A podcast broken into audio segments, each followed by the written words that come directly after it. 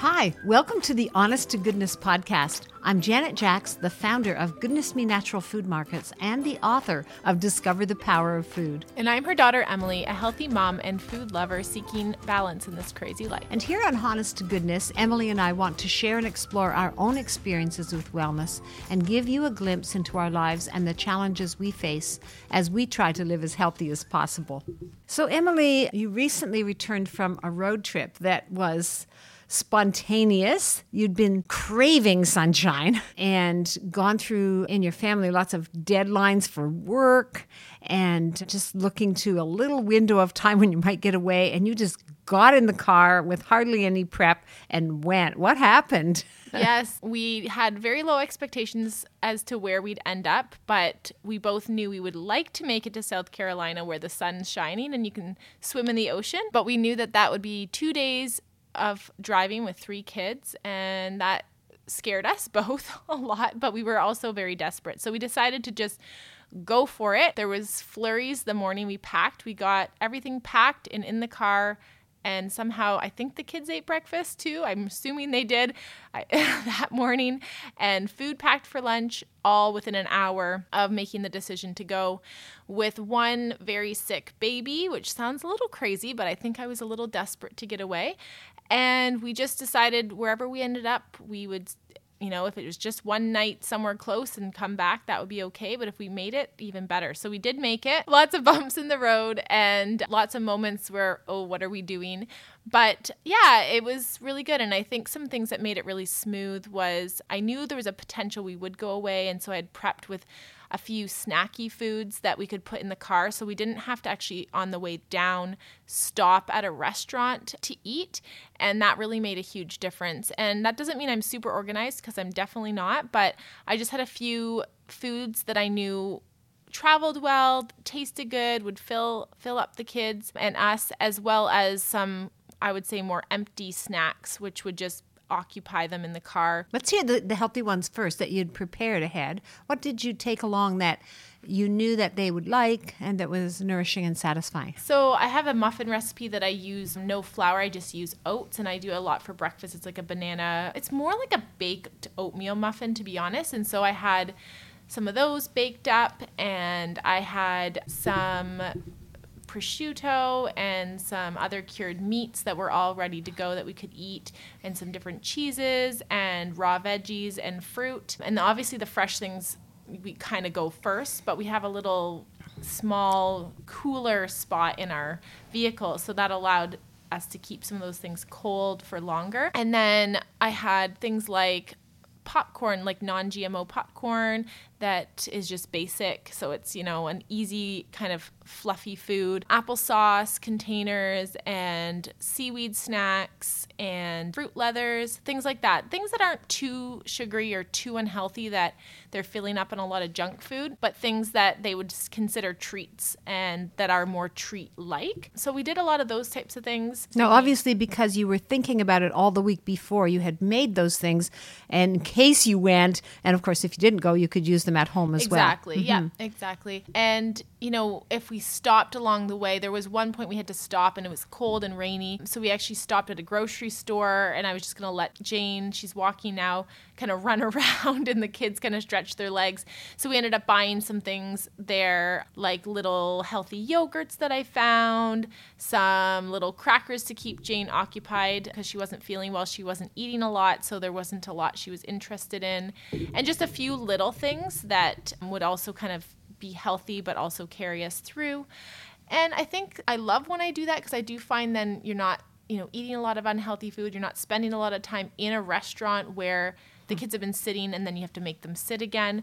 So all those things I think gave us the ability to go further and therefore kind of make it to our destination mm-hmm. in, in the mm-hmm. time frame we had. And and certainly when you're traveling, I mean lots of us are going to be doing shorter or longer road trips over the summer with holidays and it's always good to go prepare with some food and not just if there's children, but especially if there's children, but also if there's adults because if you are traveling somewhere, you might want the break of going to a restaurant and sitting down, but you might also feel anxious about the amount of time that takes and I don't feel good when I eat in restaurants all the time. It's better to have that be an occasional thing. So, lots of things I would take along with me would be similar.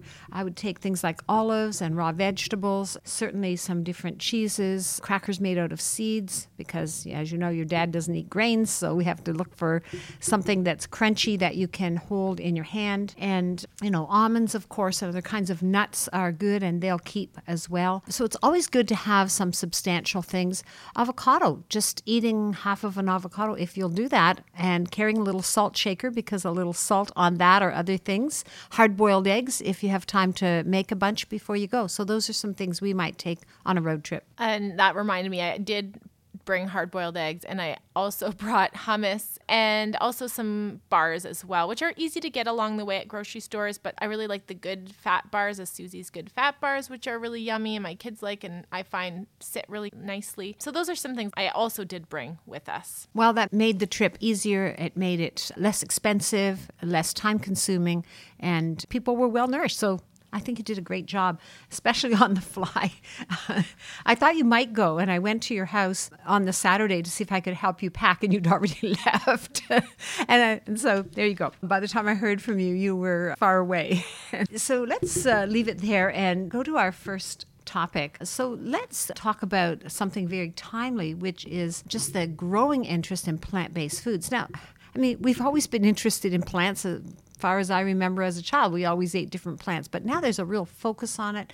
Canada's Food Guide has pushed us in that direction. The media is pushing us that direction. Food innovators are coming up with different ideas, and there's a big competition going on. And so, those are some of the motivations for plant based foods. Yeah, exactly. There's a motivation for producers to make already prepared foods that are plant based because I think a lot of people aren't ready to tackle the you know, vegan cooking and it might be very intimidating. So seeing familiar foods but in a plant-based version is very comforting. And so Beyond Meat is hitting the Canadian market or sorry, has hit the Canadian shelves already. And people are I think they're going to take to it really quickly. And so I wanted to talk about what we think about Beyond Meat or other brands or some of these plant-based foods that really replicating are the familiarity of meat and how we already use some of that. And there are various ones, and it's interesting that different companies have a different focus. For some, it's like flavor test is everything, and for others, it's how can we copy the nutrients of, of meat? And I, I think that this is a very important question because we know that vegan diets are lacking in several key nutrients that we have to find ways to get. So, how are we going to get them? Mm-hmm. I think that's a good point. I, I, I like the idea of having a replica similar to say beef or whatever. I, usually it's beef they're trying to mimic right now. You know how are they going to get the protein and the fats and the iron and and so on that people are looking for when they're eating meat. I mean, really, people aren't always looking for that. They might just like the taste and it's easy and it's familiar and this is how they've eaten and this is what they want to make.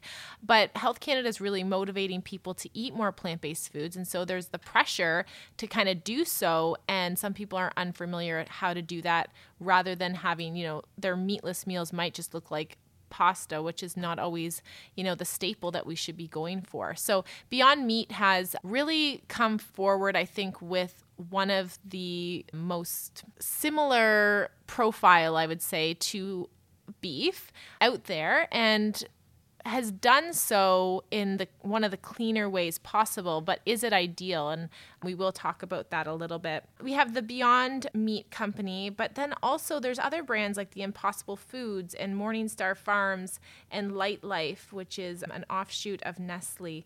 And when I look at some of these, they all are taking different angles. So we've got Morningstar Farms, which is considered, yes, plant based, but when you look at it, it's a lot of wheat based, soy type things in their products. So it's not really ideal. I mean, if you're going to eat wheat, why not just eat bread? But, anyways, that's a whole other thing. So, it's a lot of processed, low quality, not very nutrient dense type products. So, when you look at their plant based chicken nugget, you're really getting a lot of wheat or corn and a lot of other kind of thickeners and texturizers and different flavor profiles, but not a lot of nutrients. When you're looking at Lightlife, it looks like they've really tried to copy what the Beyond Meat has done with the pea protein as the main staple, but it's not non GMO.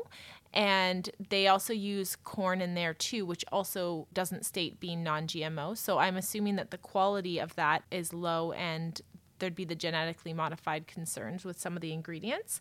And then we've got Impossible Foods, which is using more science to make something called heme, which is what gives beef its unique kind of flavor and texture and, and satisfaction. And they are manufacturing it, but from soy. And so we know there's lots of concerns with over consuming soy, especially genetically modified soy or soy that's been sprayed and treated and processed heavily. And that's really what the Impossible Foods is kind of using with science to create a very beef like feel. But then there's the Beyond Meat, and the Beyond Meat is using completely non GMO ingredients and mostly pea protein isolate as the main ingredient and the main source of protein and nutrients. I like the fact that they try to put into it the nutrients that need to be there, the amount of protein, keeping the, the fat within the range of what you would find in a beef burger and also trying to include iron as well. So I like those things. When we think about pea protein in general, there's been quite a bit of interest in this in the last decade, I would say, and a growing interest using it in various protein smoothies, protein powders as one of the proteins that they use. What's your take on pea protein? Mm-hmm. Yeah, pea protein is an interesting one because in some scenarios, people do find it can be extremely bloating, you know, cause some digestive pains in that way because, of course, peas and, and beans and legumes can be difficult for some individuals to digest. But lots of companies have worked hard to process their their pea protein in a way that reduces bloating and creates a kind of cleaner digesting product. So therefore it's, you know, taken off in that way. And pea protein, actually the sustainability of it and the way that it's grown and harvested um, is actually incredible. And when you compare it to say soy, which I mean, the amount of peas we're growing compared to the amount of soy we're growing is the pea industry is a fraction of that, even though it is a booming and growing product. Soy takes a lot more water and pulls a lot more from the soil, whereas peas take a lot less water and they actually build nitrogen into the soil. So you don't need to use fertilizers in order to keep growing the peas. And often, actually, it's used as a, a cover crop in certain types of farming to enrich the soil. So we know that it's actually good for the earth and there's not needed to use a lot of chemicals in order to keep it flourishing and it's easily non-GMO, which is good as well. There's a lot. The big producer of it is organic, and so that's really exciting as well. Now there is a few things that can go either way. Which when you're taking the peas, of course, peas have a lot of starch and fiber in them. They're not just pure protein. So if you're eating the the peas, or what we kind of know as split peas, that's what they're growing, the yellow peas you would eat a lot of starch and you'd have the protein and you'd have the fiber in there. So they actually have to isolate out that protein.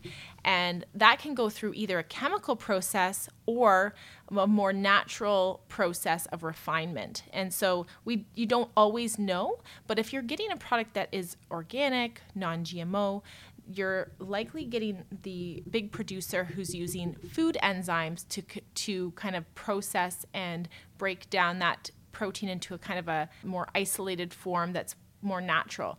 Otherwise, they're using hexane, which is a neurotoxin and a petroleum byproduct. And hexane is used in a lot of different food manufacturing processes and it's not uncommon to use in a lot of varying ways, but it can be used in the manufacturing of pea protein isolate as well. So, those are some things to know. And so, buying quality pea protein is important because you don't know what process it's gone through to get to where it is in that food. So, yes, something like Beyond Meat is exciting in a way because I think it opens up a lot of options for people who are looking to add plant based foods to their diet but are hesitant to know how or don't have the time or resources to kind of gain knowledge in how to cook some vegan meals. But we also have to be aware that even though it's pretty well built out and some of the crops are sustainable and it's non GMO, that it still is a processed product. In the same way that we supplement with protein powders, which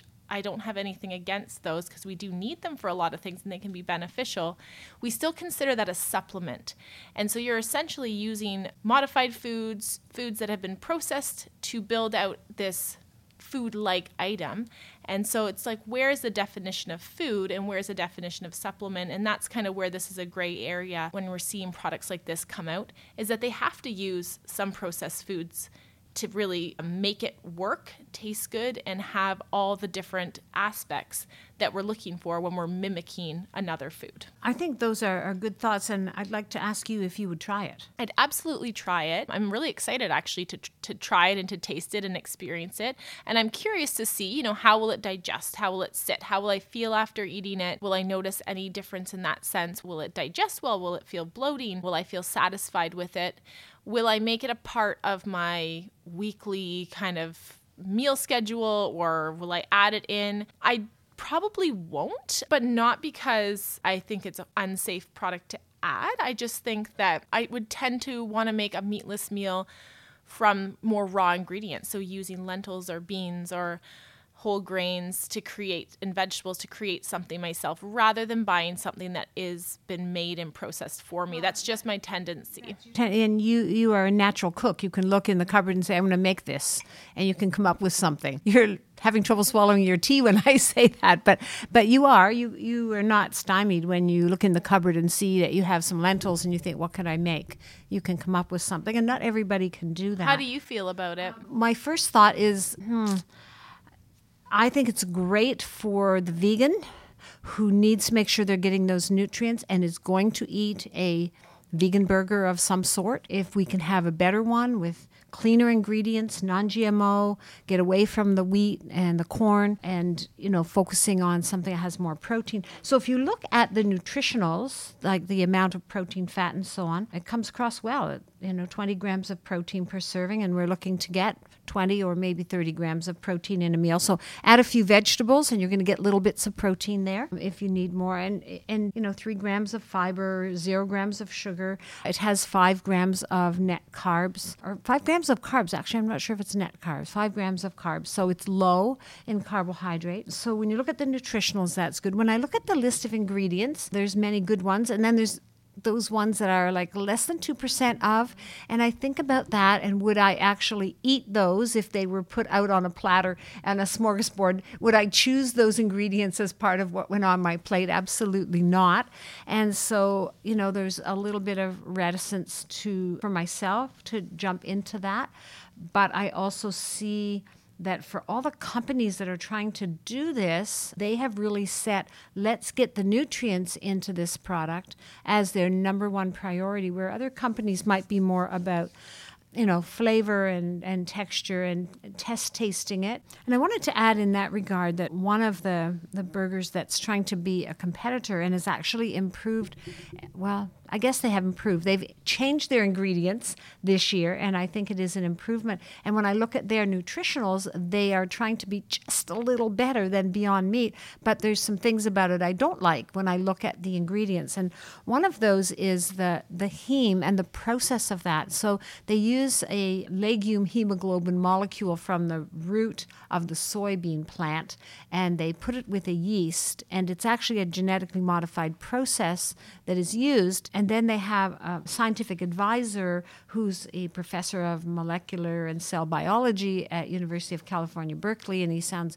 wow, like so convincing that genetic modification has been with us forever. But then when I read to the bottom, I find out he's not only their advisor, he's also a shareholder, and he's rationalizing that GMOs have always been with us. And I disagree because we have not had the technology to combine plant and non-plant, like plant and bacteria or plant and fish. You know, these are genetic modification is plant and non-plant. And his point is plants have changed through all the years, and yes, they have through hybridization, through cross-pollination, but that is not genetic modification. So I just think when we're looking at all the different plant-based proteins and burgers that are out there competing for our attention, we don't need to look just at the nutritional profile, but also at the ingredients and think a little bit deeper in making a good choice. And another good point about Beyond Meat is that it looks like they are corn free. And corn yes, we know the genetic modification is an issue, but not only that, corn can be a, an irritant for a lot of people and disturb their digestive tract and create all this other havoc in their body as well. So, you know, corn is added as a food ingredient in a lot of different manufactured foods. So, not seeing it is very refreshing as well. Yes, for sure. We know that corn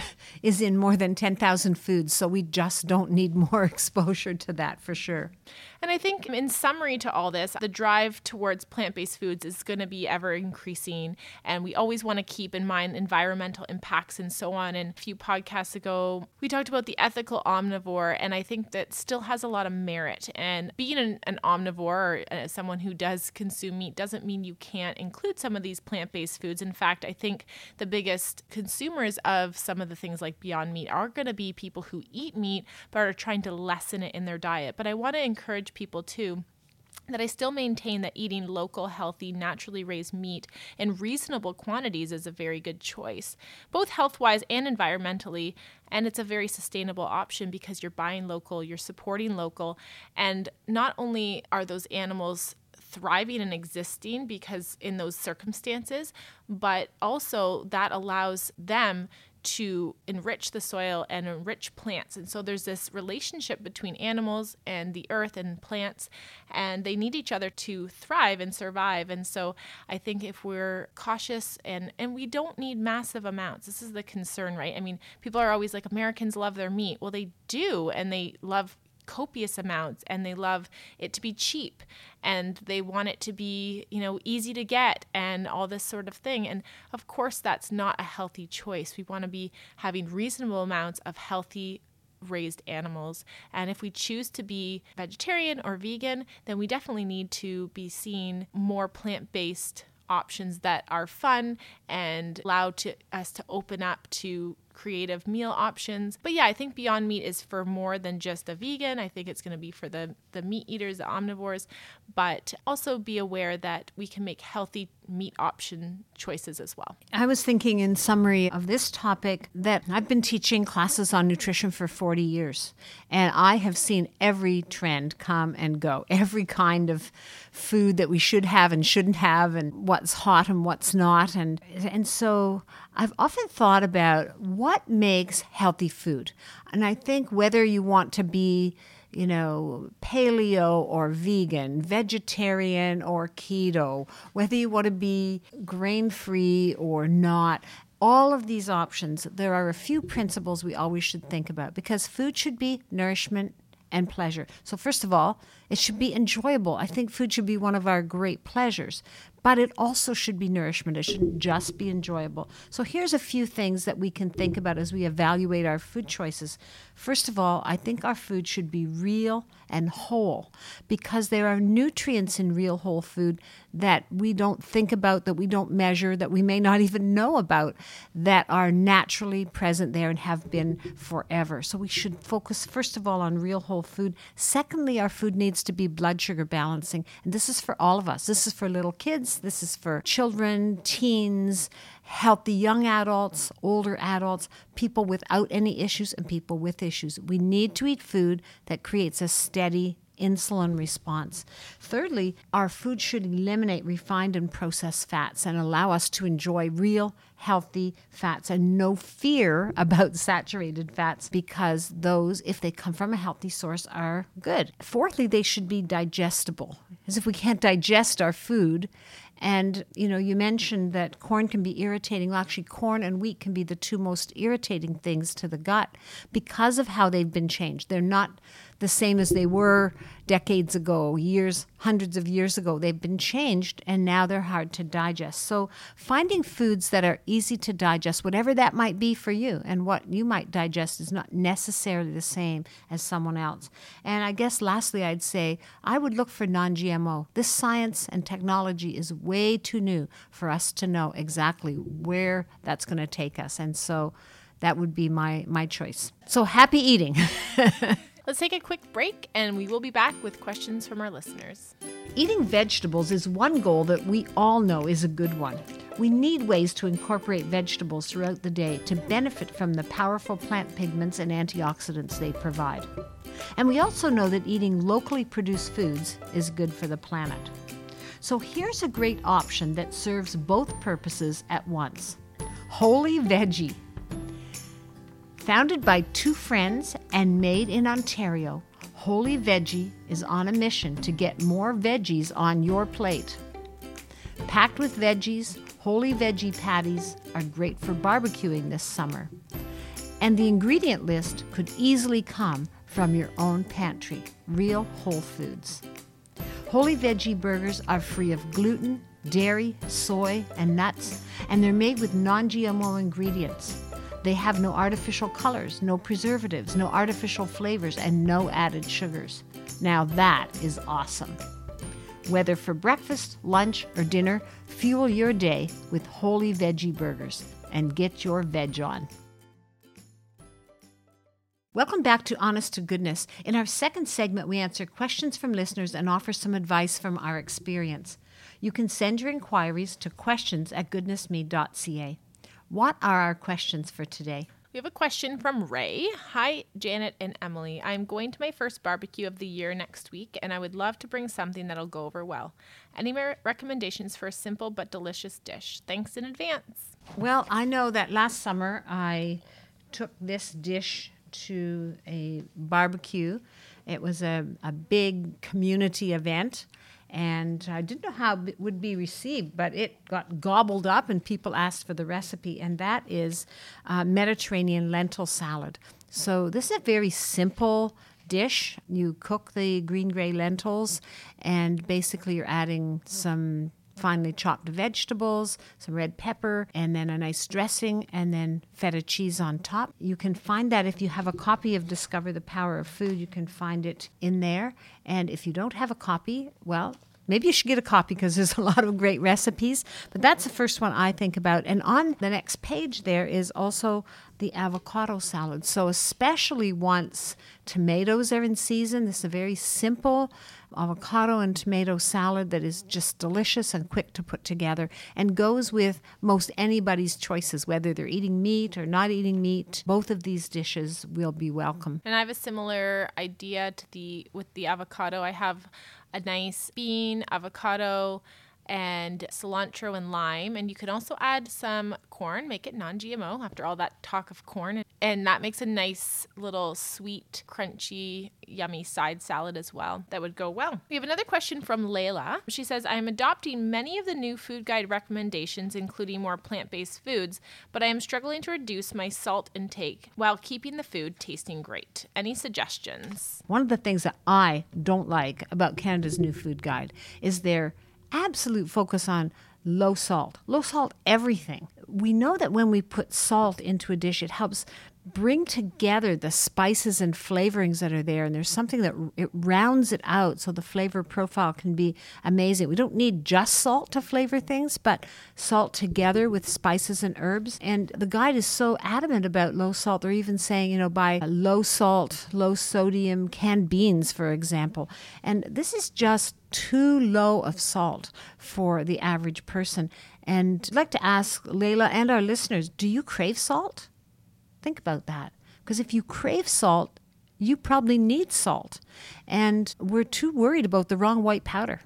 we should be worried about sugar and not so worried about salt. Uh, mind you, we have to get rid of the salty junk food, but I know what happens when you cut your salt too low. That bag of potato chips is looking more and more and more inviting until you can't resist anymore and you open it up and you, you, you eat the whole thing and you lick out the salt in the corner of the bag because you are salt deprived. And when we cut our salt too low, we have cravings. We don't enjoy our food as much. So I see a lot of issues with that. I know a lot of people, this opens up a whole can of worms, but a lot of people might say, okay, well, then how much is enough? And how do you know that's safe? Because I'm really concerned about my cardiovascular health. That is always the question high blood pressure and salt. And that question was put to rest for me many years ago when I interviewed Professor Michael Alderman from Albert Einstein University in New York And I said to him, Well, people are cutting their salt down because of blood pressure. This is what everybody's telling me, and they have for a long time. And he said, But you know, it only will lower your blood pressure by one or two points. And you're still going to end up on blood pressure medication if you're relying on cutting out your salt for your blood pressure. We actually need to have all of our electrolytes in balance. We need more magnesium. We need more potassium, which we're going to get from our vegetables and fruits. And then we can put sodium on. And when we have a balance of those, we don't have a problem with our blood pressure. And the other thing that surprised me that he was so adamant about and that people don't know is that cutting your salt too low raises the risk of heart disease in four or five other ways. Yikes. Now that's that's a piece of news that people don't know. Well, there we go, Layla. Um, I'm not sure that my mom's gonna have any suggestions of how to make low sodium food taste good, but now you you are free to use some good quality salt on there. Do you want to add like what do you do? Do you restrict salt? No, you don't. I don't. And, and you know, are you particular about the kind of salt? I think I am particular about every food I buy, but you know, some people might call me a food snob, but I yeah, I buy whole mineral salt, unrefined salt, fancy salt, you name it, a variety of them. and then I use it freely. And I find in fact I never get water retention. I never feel, you know, puffy from that. The only time that would ever happen is if I'm indulging in some sort of junk food and have had too much refined salt and then guess what? You drink some water and that goes away. So the consequences of too much sodium really mostly come in those concentrated prepackaged forms. So yeah, I, I really think it's an essential part of every culture's cooking and I think that we should keep carrying that through into the future. So let's leave it at that. But if you have any questions about health and wellness, or you found an interesting topic to share with us, send us an email at questions at goodnessme.ca. That's questions at goodnessme.ca. I'm going to ask you what's for dinner. What are you cooking? Well, all that talk about barbecue and something to bring, I think about, I love this with the warmer weather. And I can't believe I'm saying this, but Jane just turned one. Once you're listening to this episode, she'll have just had her first birthday. And I, the winter definitely and the cold weather lasted a lot longer this year because I remember sitting out waiting for her to be born, basically, just in that warmth. But here we are. And we love to barbecue because I like to lower the amount of dishes that I have to do, enjoy time outside, and then I'm not really the one who barbecues, so then I get my husband to help me out. But I always have to do some sort of side with it or a couple different sides. And I mentioned the kind of bean salad with the avocado and I can I think that's the recipe I'll share. But basically what I do I love white beans. I don't know why. I'm just very attracted to them and I love the way they taste and their texture. So I start with the cannellini beans and I love the Eden cannellini beans. Rinse those off and I'll put some avocado in there. And the lovely thing about avocados is I I keep a steady supply and I stick them in the fridge when they seem ripe. So that way um, they don't get overripe and rotten on me, although that still can happen occasionally. And then I'm going to chop that up, diced up into still big kind of chunks. And then I'm going to do some fresh cilantro, and that's going to start to pop through my garden soon. I My cilantro reseeds itself every year, so I get cilantro coming up. If not, buy a bunch of that. And uh, it's worth having fresh fresh cilantro for this recipe. And then some lime juice. And that can be fresh limes if you have them, but I also use the lime juice concentrate and it works just fine. And then in a if I have it, I really love the Stahlbush frozen corn. It's non GMO and it's one of the best tasting corns you can taste besides the local on the cob when it's in season. So I'll add a little bit of that because it just brightens it up a little bit and eh, keep it really simple. Maybe a little bit of olive oil and then, of course, some salt. and I find it's always a hit. And that can be varied. You can do some black beans in there if you want. You can leave the corn out. You can actually, you know, leave the avocado out. You can just change it up a little bit. But the lime and the cilantro are enough to give it so much flavor and it brightens anything when you contrast it with something that's been barbecued or grilled. Sounds delicious. And just to clarify, I think cannellini beans are also called white kidney beans. Is that true? Yeah, I think they are. I don't see that on the label, but uh, we sometimes read that in a recipe. So mm. that sounds delicious, and we're going to leave it there. I want to say thank you to all our listeners for joining us. That should do it for this week's episode, and we'll see you next time on Honest to Goodness. Eating vegetables is one goal that we all know is a good one. We need ways to incorporate vegetables throughout the day to benefit from the powerful plant pigments and antioxidants they provide. And we also know that eating locally produced foods is good for the planet. So here's a great option that serves both purposes at once Wholly Veggie. Founded by two friends and made in Ontario, Wholly Veggie is on a mission to get more veggies on your plate. Packed with veggies, Wholly Veggie patties are great for barbecuing this summer. And the ingredient list could easily come from your own pantry, real whole foods. Wholly Veggie burgers are free of gluten, dairy, soy, and nuts, and they're made with non GMO ingredients. They have no artificial colors, no preservatives, no artificial flavors, and no added sugars. Now that is awesome. Whether for breakfast, lunch, or dinner, fuel your day with Wholly Veggie burgers and get your veg on.